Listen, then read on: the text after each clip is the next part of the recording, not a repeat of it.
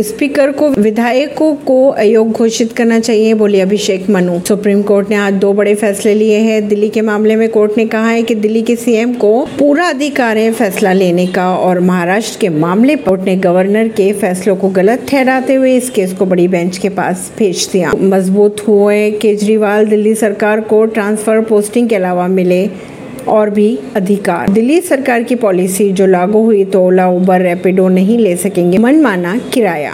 Supreme court का तहे दिल से शुक्रिया अदा किया। सीएम केजरीवाल ने जनतंत्र की जीत बताई इसे।